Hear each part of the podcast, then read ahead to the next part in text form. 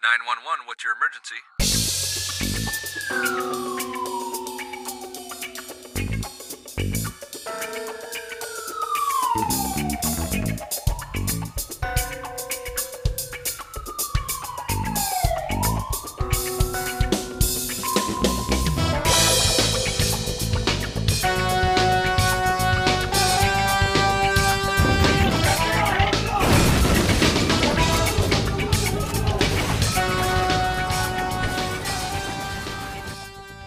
Como é que é, maltinha? Estamos bem? Sejam todos muito bem-vindos aqui ao primeiro episódio de Polícia Bom, que é um podcast dentro de um podcast, não é? Tendo em conta que o outro ah, desapareceu, mas também não me, aprecia, não me aprecia criar uma outra página, então agora temos aqui este novo podcast para vocês, que são um público maravilhoso, e estamos aqui numa. numa mais uma segunda-feira, não é? Uma segunda-feira primaveril de, de fevereiro, que não é primavera, mas é como se fosse, porque eu olho lá para fora e vejo, e vejo um céu azul, não é? E vejo laranjeiras, que são das minhas árvores preferidas, e têm laranjas, e, e laranjas é cor de laranja, e cor de laranja faz-me lembrar, portanto, eh, a primavera.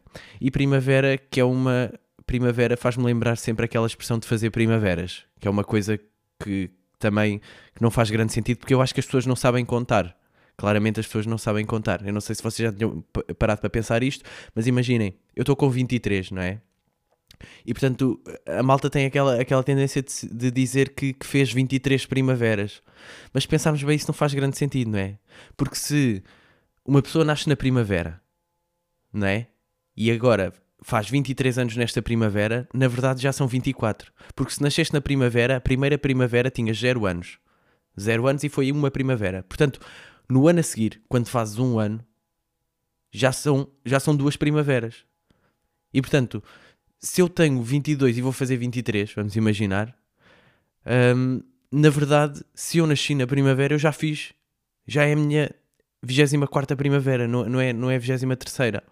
E portanto, eu, eu acho que as pessoas deviam, deviam se debruçar um bocadinho sobre isto e, e não fazer figura de, de parvos. Falta, falta aqui um bocadinho de, de compreensão, ou não? Hum, mas é isso, estamos aqui nesta, nesta primavera, nesta primavera, neste dia primaveril, para, para, olha, para mais um episódio. E, e o que é que eu vos queria contar hoje? Hum, não vou, não vou fazer aqui grandes introduções a este podcast, porque vocês sabem o que é que é um podcast, não é? Vocês já têm acompanhado, já tinham acompanhado o Polícia Bom, Polícia Mau e agora acompanham aqui uh, o Polícia Bom. Uh, o que é que eu vos queria contar? Epá, fui, fui, um, fui até à Baixa um, ontem e, e fui lá pá, fui lá descansar um bocadinho, estava de folga, fui, fui relaxar, fui, fui para escrever umas coisas e, e fui lá beber um, um cafezito ali um, um café uh, no, largo, no Largo da Portagem, aqui em Coimbra. Uh, ao, pé do, ao pé do Briosa daquele, e daquele museu, museu dos, dos enlatados, não é? Sa- Sabem qual é que é essa loja? Quem, quem, quem está cá em Coimbra sabe, é, parece uma espécie de, de exposição que um gajo andou a colecionar atum durante toda a vida e então agora não sabe o que é que há de fazer aquilo e então tem ali uma, uma, um museu, não é? Do atum. Um, pronto, eu, eu fui lá, sentei-me sentei numa esplanada uh, e, e- e tirei o meu livro e, e esperei que viesse, viesse um empregado. Uh, a cena é que, enquanto eu esperava, pá, havia carros, pessoas, uh, pombos, uma mexórdia de barulhos e o empregado nunca mais vinha, pá. E sabem quando estão numa esplanada há demasiado tempo sem ser atendidos e o empregado nunca mais vem e vocês levantam-se e as pessoas à vossa volta não sabem se vocês estão lixados e vão bazar ou então se vão lá dentro pedir. Basicamente eu fui lá dentro pedir, não é? Deixei as minhas cenas em cima da mesa, lixado com aquilo, porque estava a deixar as minhas coisas, estava sozinho. Ah, e quando estou a entrar na, na, na porta do, do, do estabelecimento, pá, já lançado para para dizer que aquilo era uma pouca vergonha, vejo que tinha lá um papel a dizer não há serviço de esplanada. E, e, portanto, depois tive de ir com aquela cara de peido a pedir a minha frise de limão e o meu croquete ahm, para comer lá fora. Pá, e depois pedi então o meu croquete e estava a bazar do estabelecimento e quando saio fico de frente para aquela, para aquela estátua que lá está no, no largo da portagem, da, da- aquela estátua do, do Joaquim, do Joaquim da Guiar. Ahm, pá, e havia um, um- um senhor em condição de sem-abrigo lá sentado, pá, a gritar, mas a gritar mesmo, assim, a gritar do fundo dos pulmões, pá, uma história surreal. ah, que, opa, chamou, chamou a minha atenção e então eu, eu gravei. Gravei que era para, para poder mostrar aqui porque achava que, era, que ia ser um momento interessante. E portanto eu até tenho aqui o áudio que vou meter para vocês, para vocês ouvirem.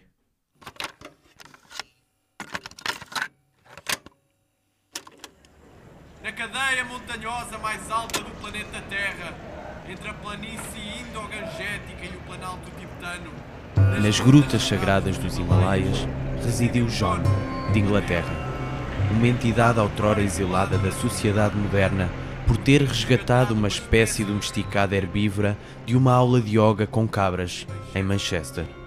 Um incidente trágico que resultou num julgamento em tribunal europeu e uma única hipótese de sentença: o exílio.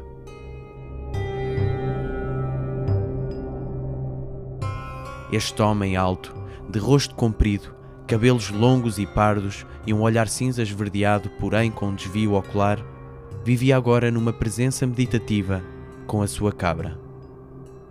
Não a sua mulher.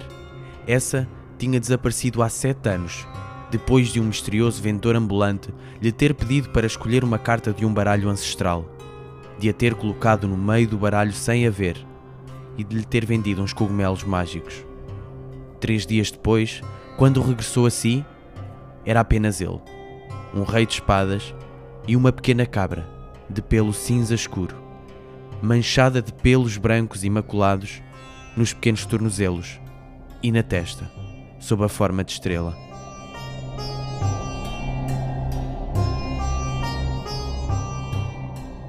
John não quis acreditar no que tinha acontecido. Vivia numa aura de mistério e confusão. Como é que aquilo tinha acontecido?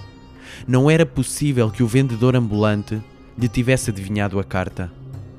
John tinha a certeza que ele não a tinha visto ao colocá-la no baralho e até lhe tinha pedido para baralhar.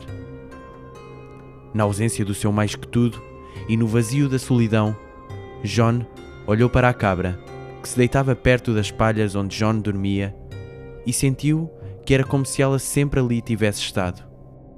Porque de facto tinha, só que ele ainda estava com ganda.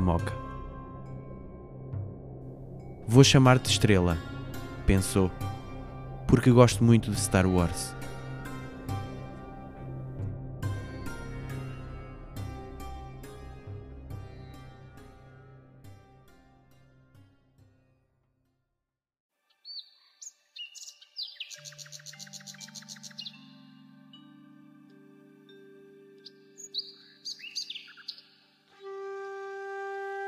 John era um homem metódico. Fazia tudo sempre pela mesma ordem. Passava os dias sempre da mesma maneira. Podia dizer-se, eventualmente, que desde o dia do incidente, John apenas vivera um dia, várias vezes.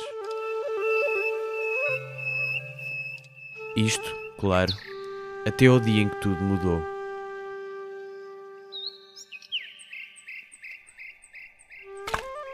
Ora então vamos pegar aqui na nossa lenha e vamos fazer uma fogueirinha, não é estrela? Está um bocadinho de frio, não está? O quê? Ah, não, estrela, eu acho que ainda é um bocadinho cedo para brincarmos com o pai do Tiagovski. Sim, sim, eu, eu, eu percebo. Eu percebo. certo. Claro. Ah, pá. Mas pronto, vamos aqui então aquecer. Alguém bateu à porta e John ficou confuso. Era impossível que alguém estivesse ali a bater à porta se John vivia no meio dos Himalaias, na montanha mais isolada, numa gruta que não tinha porta. Antes que pudesse acender a sua lareira, John levantou-se e foi ver que barulho era aquele.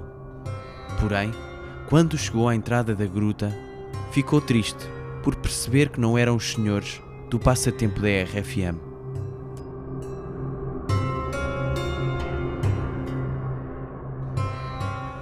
John, à entrada da gruta, encontrou um homem, vestido de laranja e com uma corda à cintura.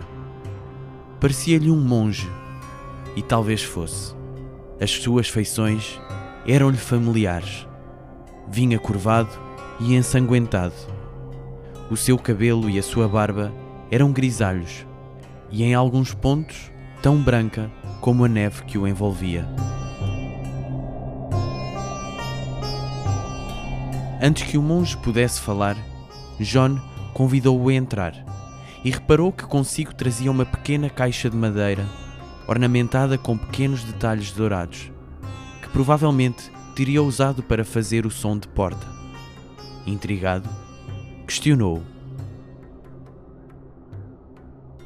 Meu caro amigo, eu trago esta caixa comigo porque ela contém um segredo muito importante que eu não lhe posso revelar porque é um segredo e uso às entradas das cavernas porque nunca se sabe quem está lá dentro e eu não quero a malta das securitas atrás de mim.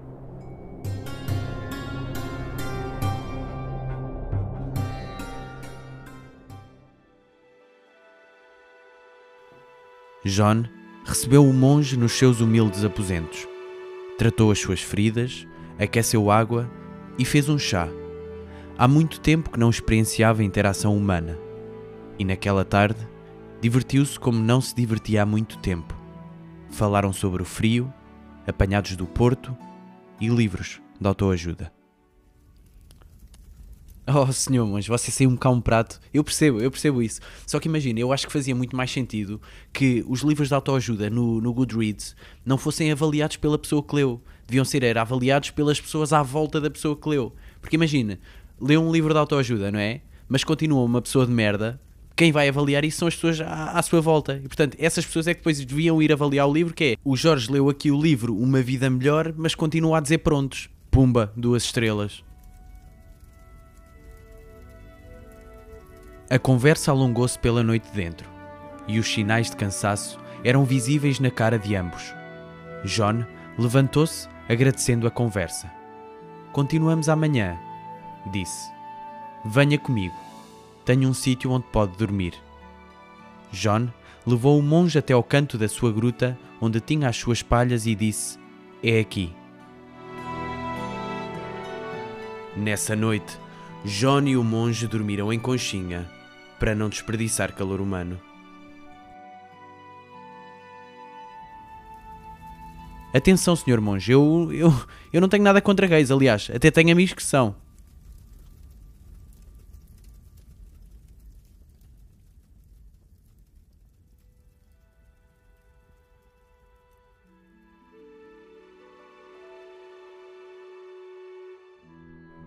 Amanheceu e John acordou, um pouco mais cansado que o normal.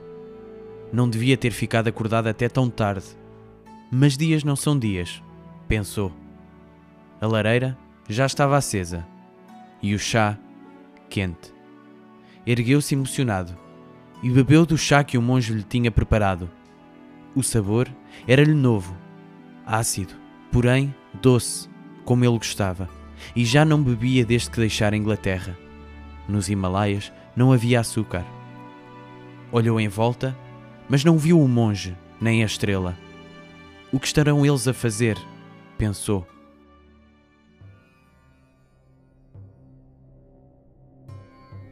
Ao aproximar-se da fogueira, reparou que no sítio onde o monge estivera sentado na noite anterior, estava aberta a caixa misteriosa que trouxera consigo. John hesitou. Sabia que o monge não queria que o segredo fosse revelado. No entanto, sabia também que o monge trazia sempre a caixa consigo e que nunca a deixaria em lado nenhum, muito menos exposta, a menos que algo tivesse acontecido. Naquele momento, John tomou uma decisão. Pegou na caixa, mais pesada do que antecipava, olhou para dentro e viu um pergaminho. Retirou-o poisou a caixa misteriosa e desenrolou a escritura. Começou a ler. John não quis acreditar. Big trollad of. Trollad Sir John of Himalayas and look what it give. PS1. I took the goat because have no dinner. PS2. The tea is xixi. And it's sweet because tenho diabetes. Bem, se isto aqui não é, não é a história mais bizarra que eu alguma vez ouvi, eu não sei o que é. Uh, mas é daquelas que eu também depois uh, fiquei na dúvida se era verdade ou não, porque é daquelas que depois também nunca dá bem para confirmar, não é?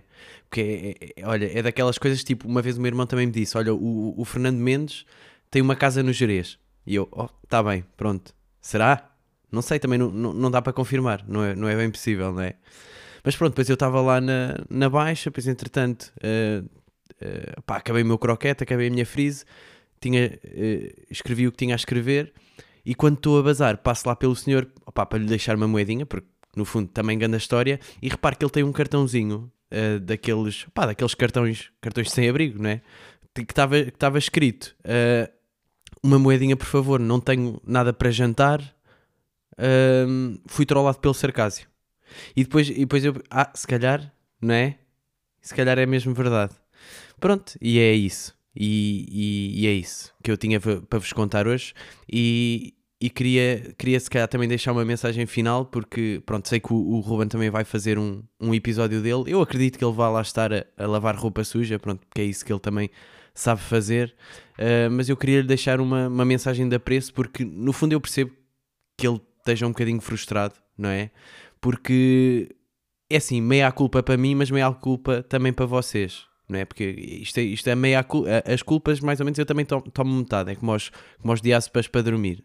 Tomo metade porque, porque eu tive a minha parte de culpa nisto que aconteceu, mas o, vocês também. Porque imaginem, vocês são daquela malta, nós temos aquela malta que manda feedback às vezes, mas eu nunca recebi feedback vosso. Quem recebe os nossos feedbacks é, é o Ruben.